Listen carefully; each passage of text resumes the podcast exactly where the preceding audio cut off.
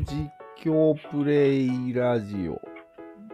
ああ、えっとね、まあ、うんこれは題材を出そう。うん。樋口さんという人が、子供に対して、うん。まあ、マインクラフトをやらせるかどうかで悩んでたんですよ。うん。悩んでたね。うん。これは、まあ、その子の将来がうん。かかってると。お父さんのその判断。うん。 A か B かというね。そで、まあ、そこちょっと、あまり深くは掘れないんだけど、う。うん。前回検証した結果、うん樋口さんともあろう人が人生全体を左右するとまでも思思い上がってはいないうん。はずであると。うん。であればやっぱ結構若い時期に影響はあるはずだから、そうんこを気にしてるっていうことはあるね。そうですね。うんまあ具体的に言うと、うんずっと家で座ってうん指しか動かさないんじゃないかと。若い頃に。そうだね。自然と触れないんじゃないかっていう具体的な不安を述べてたね。そうだね。うん。まあ、ただそれが人生を子供が育っていく上でん2点3点するわけで、うん。最終的に指さえ動かしてれば暮らせるという社会になっちゃった日にはということまで考えると、うんそんなに重大な決断でもないんじゃないってういう話、ん。そうだね。うん本人もそこまで言ってなかったしね。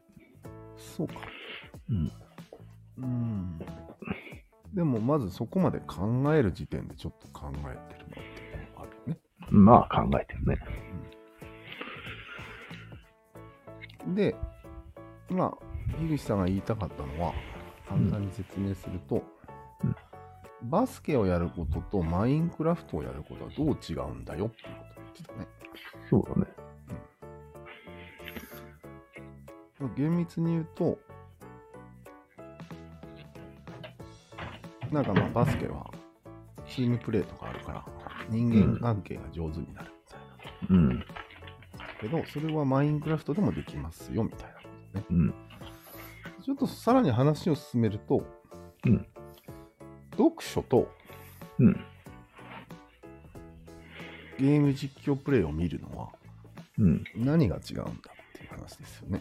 そうだね。その何が違うんだ問題の一つ、うん究極的なところはそれだよね。本をただ見てるだけじゃないかっていうそうなの。ことに気がついたんでしょ。うん。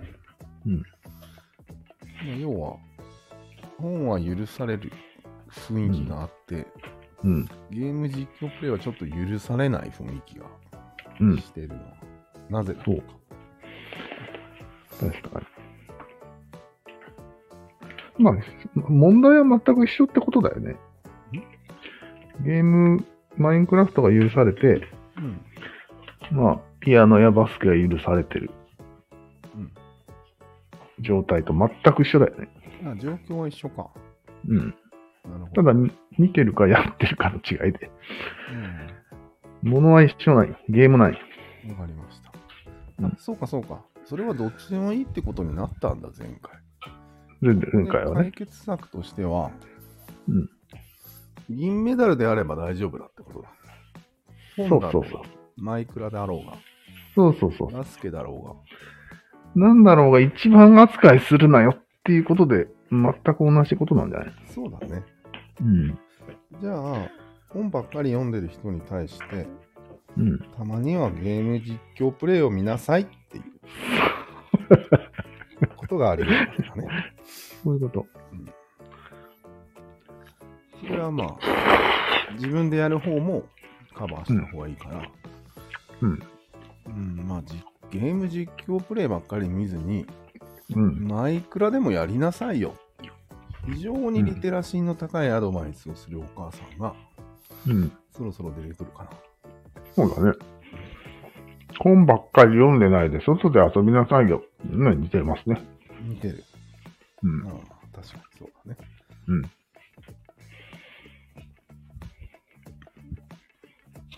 わかりました。はい。そういうことが言いたかったんですよ。そうですね。